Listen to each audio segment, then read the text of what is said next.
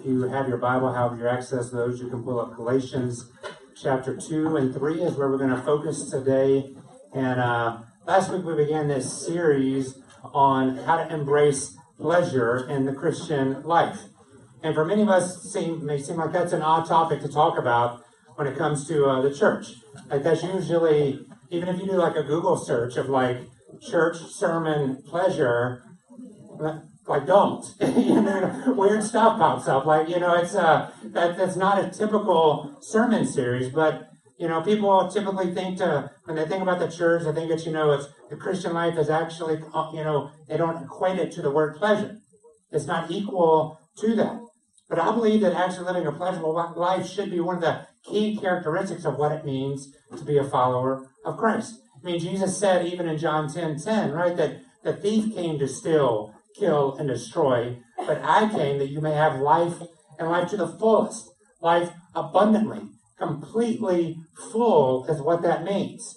It's like not almost to the top, it means completely overflowing to the top. But this pleasurable life is something that God talked about from the very beginning. But even us as Christians, sometimes we think pleasure shouldn't be with Christian life. We, we think of it as this polar opposite, that we try to think it's that it's, about those rules that we have to follow, things that we don't get to do, uh, these things that we have to do instead. It's this idea that, you know, I don't want to come to church and, and not be too serious. Or that, you know, everything in the world is, is sinful, we talked about last week. We, we have these mindsets of that, or that, you know, God, Jesus died for me, so, you know, I got to act like I'm supposed to be dead too. And we have these ideas that we walk through.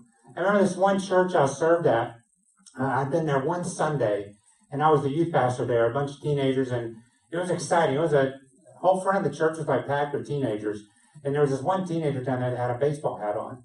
And so this lady came up to me and she tapped me on the shoulder, and she was like, "Excuse me," and I was like, "Yeah." She was like, "You see that young man down there?" I was like, "I see a lot of young men down there." Like, "What?" She's like, "The one with the baseball hat on."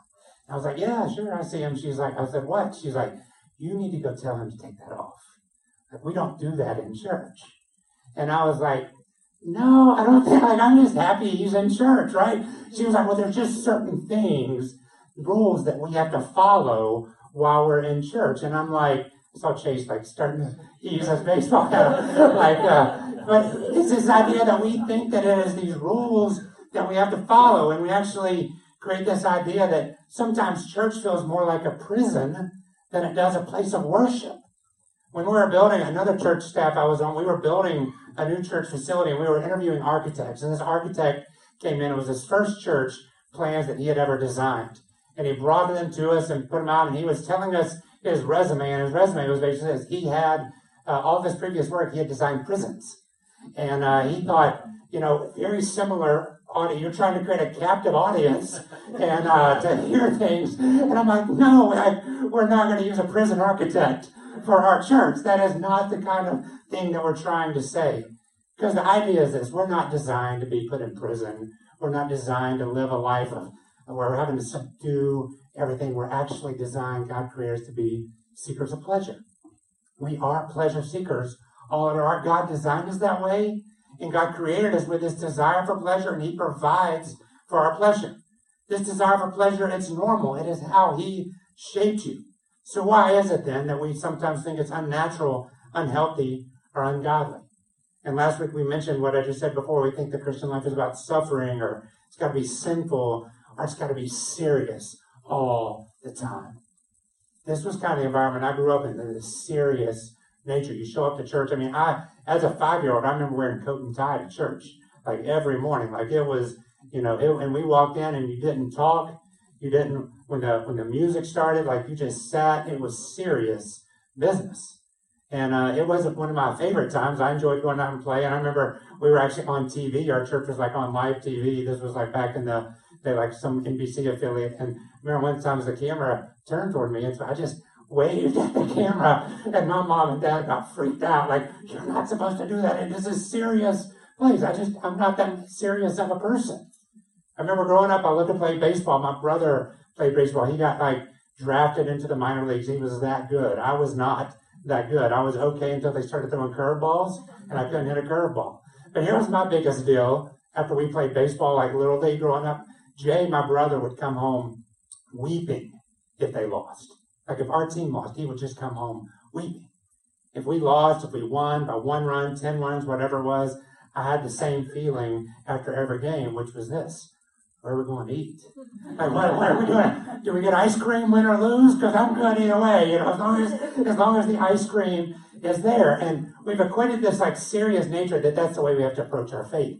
And that's just not what the Bible teaches.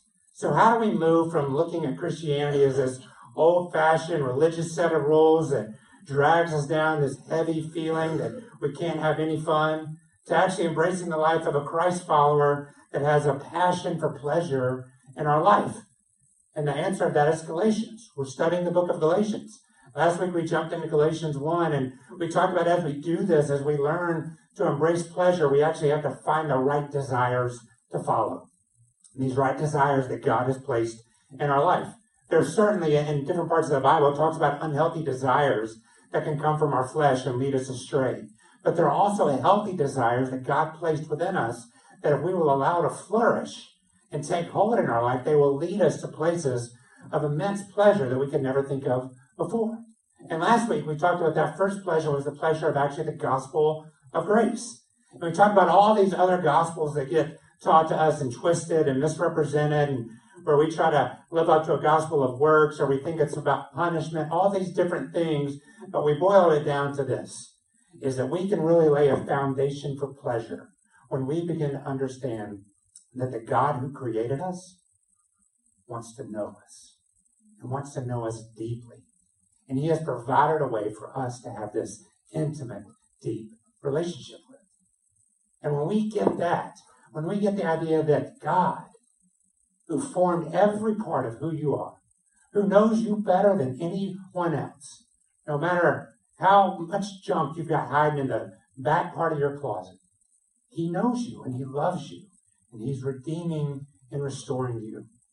This grace is found through the work of Christ we talked about last week. That Jesus Christ came, lived a perfect, sinless life, willingly died for us, so that we embrace a relationship with him, we can experience full restoration with our Creator.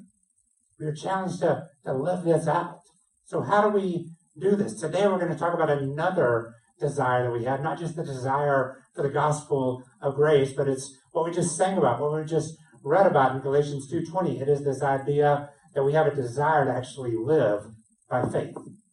Now, faith, when we hear that word, it's kind of like the gospel. We hear the word faith, and it may mean a lot of different things to us.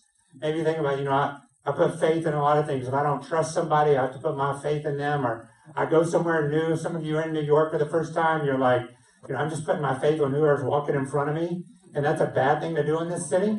It's like, don't do like people just cut across the street, no matter what, go, stop, whatever. They feel like they can beat that car, they'll go. That does not mean it's okay for you to go. Like it's just, you don't put your faith in the right thing. So we think a lot about that. I know growing up, it was always talked to me like, how do you understand faith? Faith is like sitting in a chair. You didn't make that chair, you didn't test it, but you sit in it and it holds you up. Or faith is like getting in an airplane. Maybe you understand a little bit of the dynamics of how that works, but you didn't put that together. You just get on it and fly. Or, or even like an elevator, right? I mean, who's to say that cable couldn't snap at any moment? You know, you're putting faith in that cable and doing that. And I want to tell you, it actually doesn't take that much faith to do those things. I, I looked this up. Over 3 billion people fly every year. Every year. 3 billion people. Uh, every three days, elevators carry the equivalent of the world population. Every three days. The equivalent, you know, we're riding a lot of elevators. Not like every person in the world rides it. But, and then every year, annually, in the subway, 1.7 million people ride the subway here in New York City. It doesn't actually take that much faith to do something that the world population is typically doing as well. And we may think that we're living by faith every time we do one of these things, but I, I don't know how these things work. For me to live by faith, I have to believe that they will work when I use them. I may even think that even though I have a basic understanding, it doesn't mean that I actually put this together, actually living off of somebody else's faith. Somebody who got up and built that airplane. Somebody who drives that subway. Somebody who understands and, and install the mechanics of that elevator, they're the one that have faith that it'll work. They're the one that designed it and put it into place. And so my question is for us is not about where we place like just doing things that we don't understand. That's not what faith is. It's actually learning how to live out of faith and begin to build something in our life that we can look back on and go, how did that happen? How did this come about? It's unexplainable. That's living by faith. It's not living by somebody else's faith.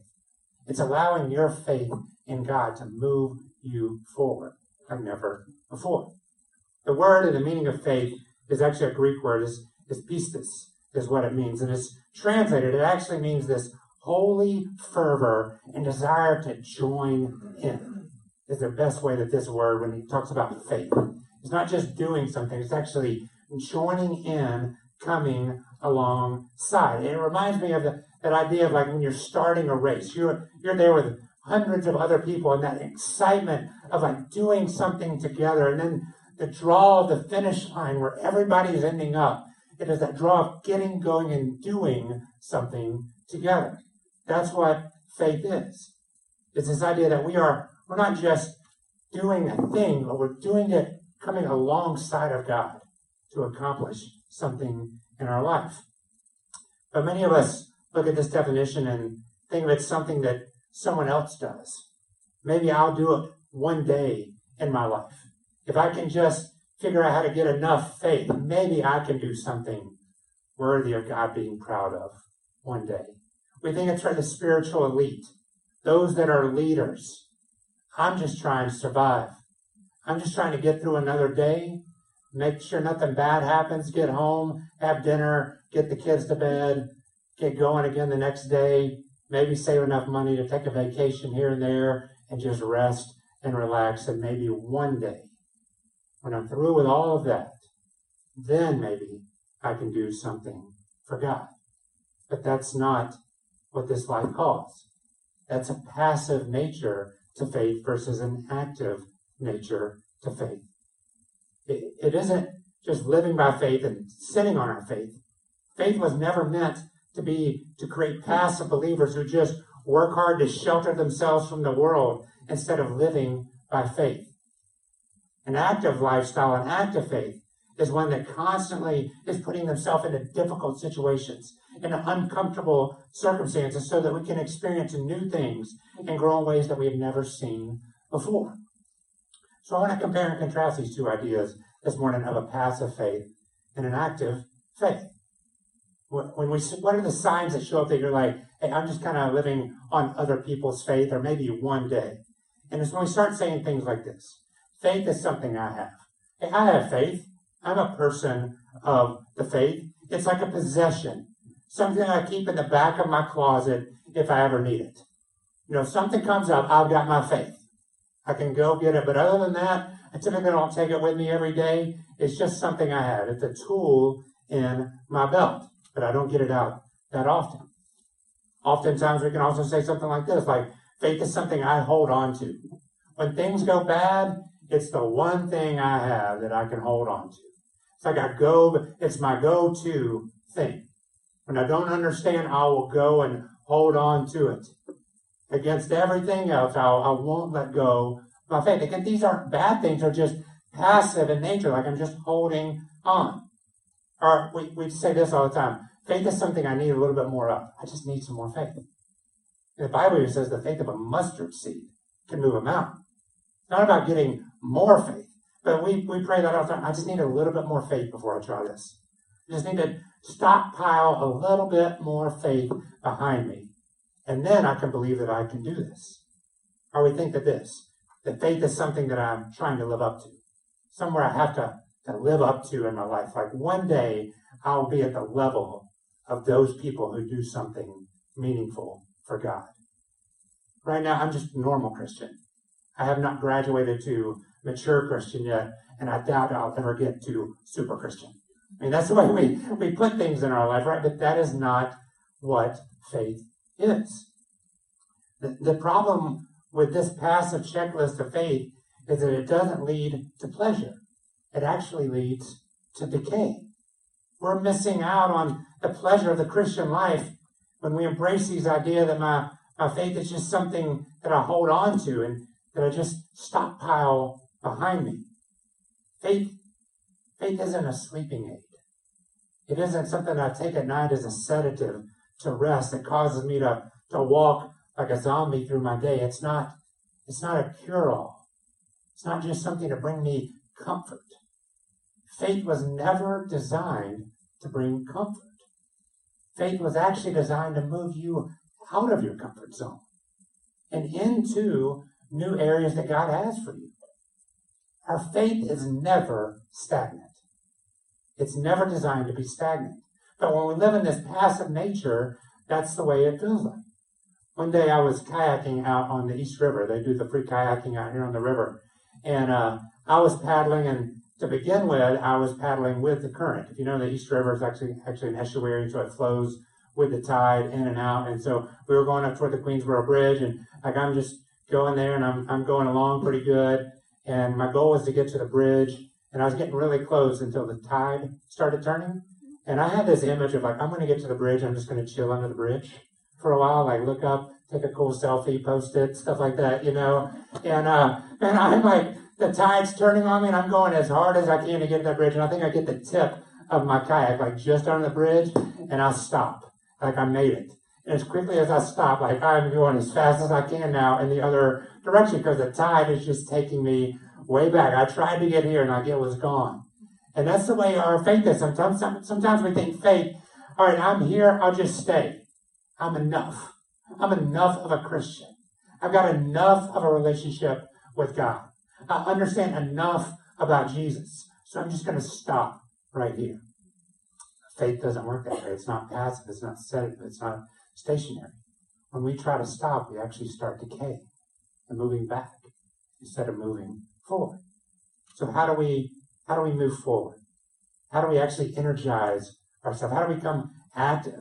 How do we not make it a sedative or a sleep aid, but how do we actually make uh, faith this espresso that we take every morning, every hour of every day that just hops us up? When Jeremy first moved to the city, he had never had espresso before. And so I took him to one of my old favorite espresso shops here in uh, the city over close to the library. Uh, is the name of it. It's a little Italian shop. But uh, so I got him one shot of espresso, and he liked it. He was like, "This is this is not bad." He texted me about ten minutes later. He's like, "I think I'm about to die. like my heart is racing. I'm sweating. What is going on? What was what was in that?" And I was like, "You'll be fine. Like you, you don't worry about it." But he was just like overcome, and I was like, "Just stop and get another one. You'll be fine." And uh, he did. I don't think you've had one since then, have you, Jeremy? I don't think he's had another one, but but faith ought to actually do that. It ought to actually engage us to get us going, to move us forward. An act of faith is this we start saying things like this faith is something that I do. It, it's about not about doing things to try to make God love me, but it gets me going. It's not about sitting, it's about doing. Katie and I, we, we have this thing, we both have Mondays off, and we always say this we do Mondays. We just do Mondays. Whatever Monday holds, we're going to do it. Like we, we've since this year we've biked across all the bridges from Queens and Brooklyn into Manhattan on Monday. We go visit all kinds of different coffee shops on Monday. One of Katie's personal favorites is finding a good donut shop to go to on Mondays. Right now in the winter, we're doing museum Mondays. We're finding little free museums in the city to go to and check out. We went to the FDNY, the, the Fire Department of New York Museum uh, this past Monday. We were just doing Mondays. We could stay home in bed, take a nap. Now, I'm not saying I never take a nap on Mondays. Sometimes that's what we do, but like we have this intent in this plan. We're going to do Mondays. But that's what faith is. It's about this intent in this plan that we're going to do things with God. It's not what God just did for me. It's what we're doing together with God now. Faith is also something that I that I exercise, that I actually build. That as I use it, it becomes more effective in my life.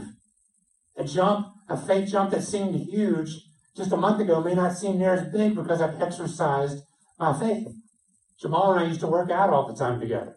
He continues to get bigger and stronger. And but as we did, as we were actually exercising together, there were things that I could not do before, exercises I could not do before I started working out with Jamal that I could do now. I remember a kettlebell. First kettlebell Jamal gave me was like 15 pounds. And I was like, what do you do with this thing? Like, how do you even pick this thing up? Like, he's showing me how he swings and, and he's just throwing these 70 pound ones around like they're nothing. And I'm like, I'm like, not, like I can do a 40 pound kettlebell swing now. I got things that seemed impossible, I can do because of exercise. And our faith is the same way. Use it, you grow it. You may think, I could never do that. Well, you can't do that until you do this, and then this, and this. But faith is also something that it's not that we need more of, but that we actually need to engage more of it. God has given us all the faith that we need. He's given us all the faith that we need. He's just now saying, use it, engage it, actually push it forward.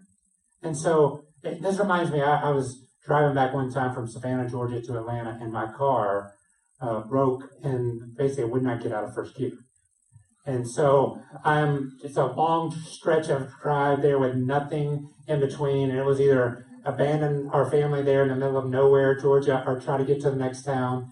And we said, oh, we're just going to go really slow. And so like I'm going like seven, eight miles an hour in first gear, and these cars on the interstate are just flying by me, honking at me, and I'm just still stuck in. Like I can't do anything. As hard as I push that gas, it's not getting out of first gear.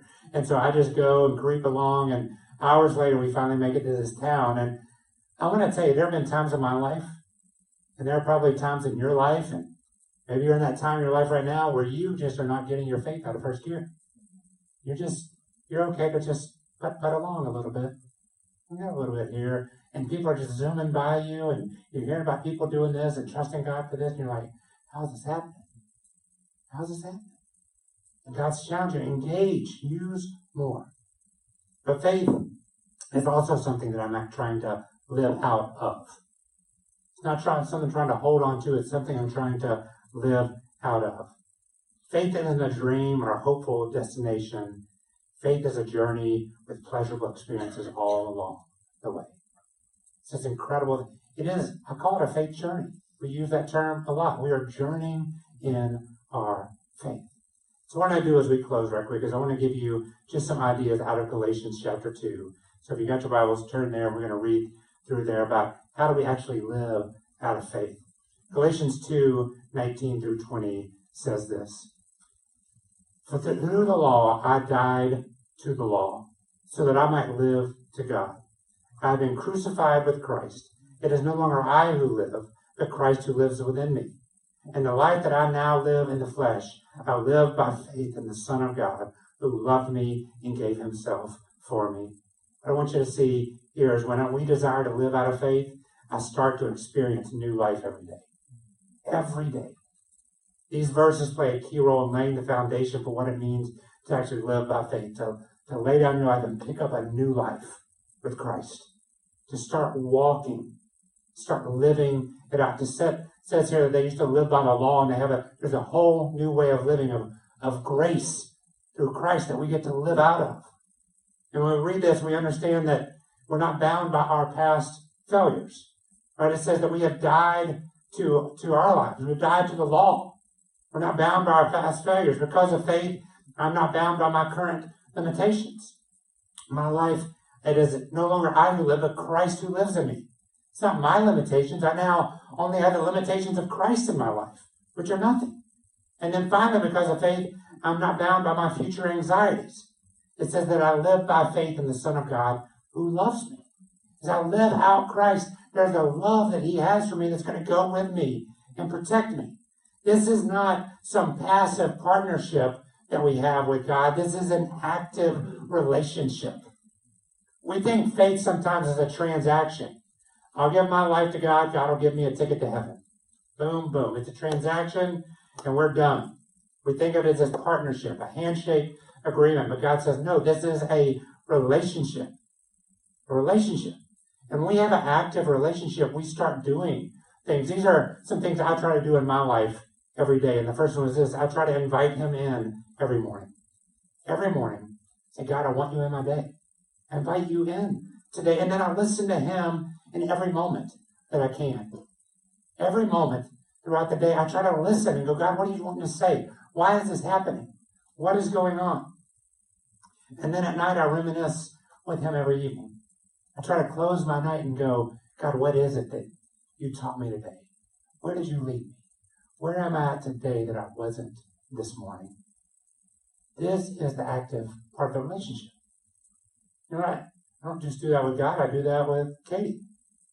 Try to invite her into every part of my like can I can I hang out with you today? And can we talk to each other today? And then at night, like, how was your day? Those are just part of a relationship. And we've got to move that aspect just from the personal relationship to the spiritual relationship with God.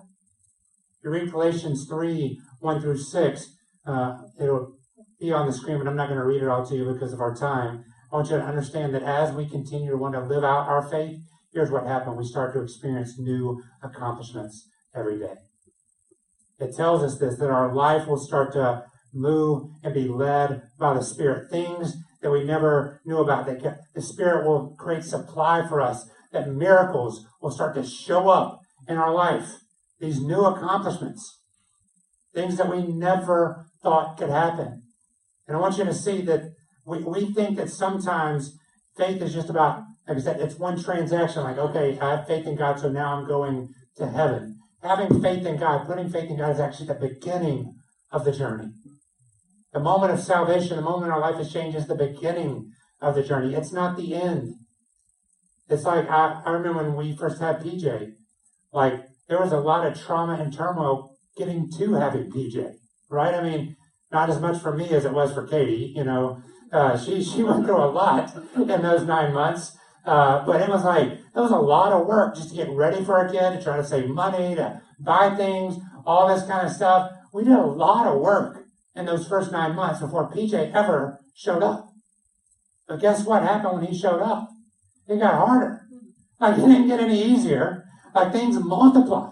It was the beginning of this journey. And sometimes we think, okay, I've got faith in its place. I understand who God is. I understand who Jesus is. I'm good to go. Now, when I get to heaven, everything will be all right. Instead of actually knowing that this is the beginning of the journey to this life, we have to live it out right now. And because of faith, even in my times of suffering, we see God's opportunity for preparation. Even when I suffer, God is preparing me for something. In times of lacking, God is teaching me about His provision. And even when I don't have what I need, God says, I will supply. And then even in my times of abundance, I learn to share about God's glory and God's prominence. That it's not about me, but it's about God. And here's how this shows up in my life is I try to not to make this just some faith isn't just some passive restraint of not doing things. It's actually an active pursuit. So every day I try to walk attentively and I ask why. Why is this happening today? And I walk with purpose. What do I want to accomplish today? And then I pray continually and I say, God, what do you want to teach me today? Because I pray continually throughout the day, I'm just saying, God, tell me what you want me to hear. And then I try to obey recklessly. Whatever God say, says, even if it doesn't make sense, I'm going to try to obey. Even if it seems reckless and crazy, ludicrous. If I'm listening to God, I've been praying, and He asks me to do something, I'm going to obey recklessly. I want to end the last part of Galatians chapter 3 tells us this that if I want to live a life of faith, I will experience new possibilities every day. New possibilities will pop up in my life. It talks about that that I'll be justified by faith, that I'm no longer under a guardian. I'm no longer under the guardian of the law. I'm actually walking free. I'm free to roam around wherever I want to go. It says, I've been baptized with Christ and I've been put have put on Christ like us. And then it says, even as we do this, we lose our distinctions. We don't lose our distinctiveness, but we lose our distinctions. There's no Jew or Greek, male, female. It's we become one in this body of Christ. And as we work together as one, we see new possibilities that we've never seen before.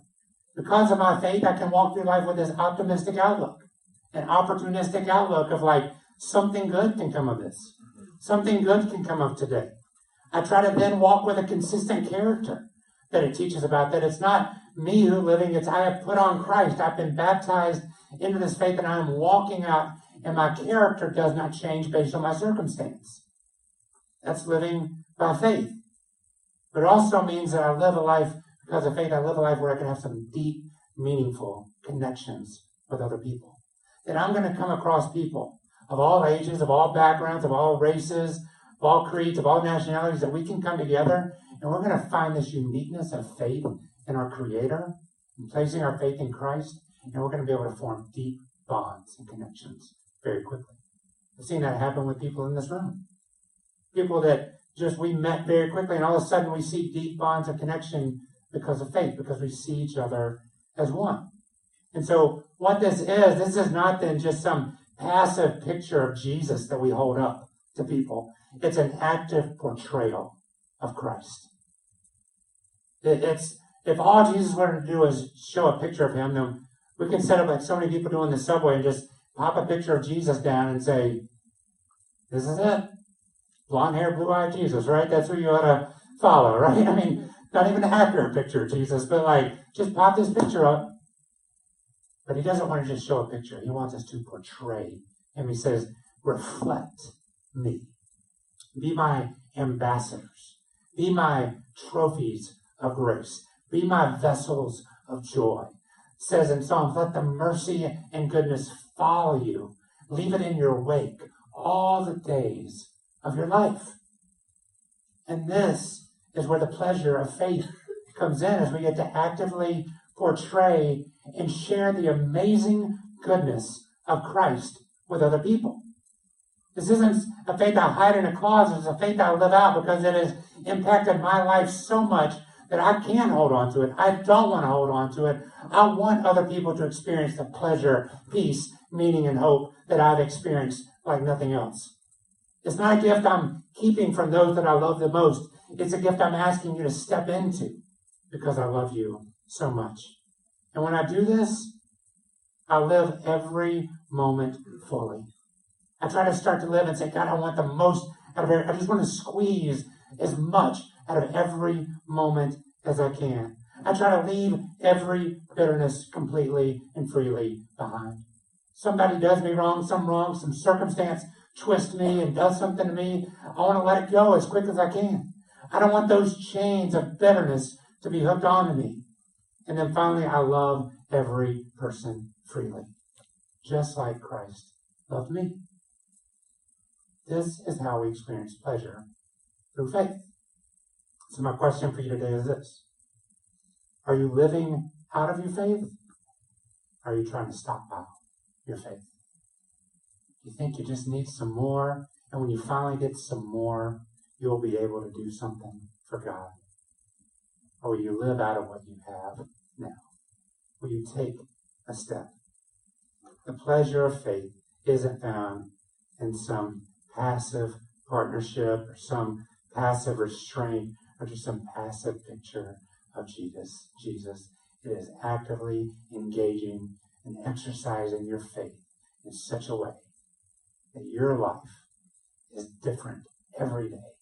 That you wake up every day with this beautiful canvas that you and God get to draw a masterpiece on every day and share that masterpiece with those around you. Will you bow your head and close your eyes with me?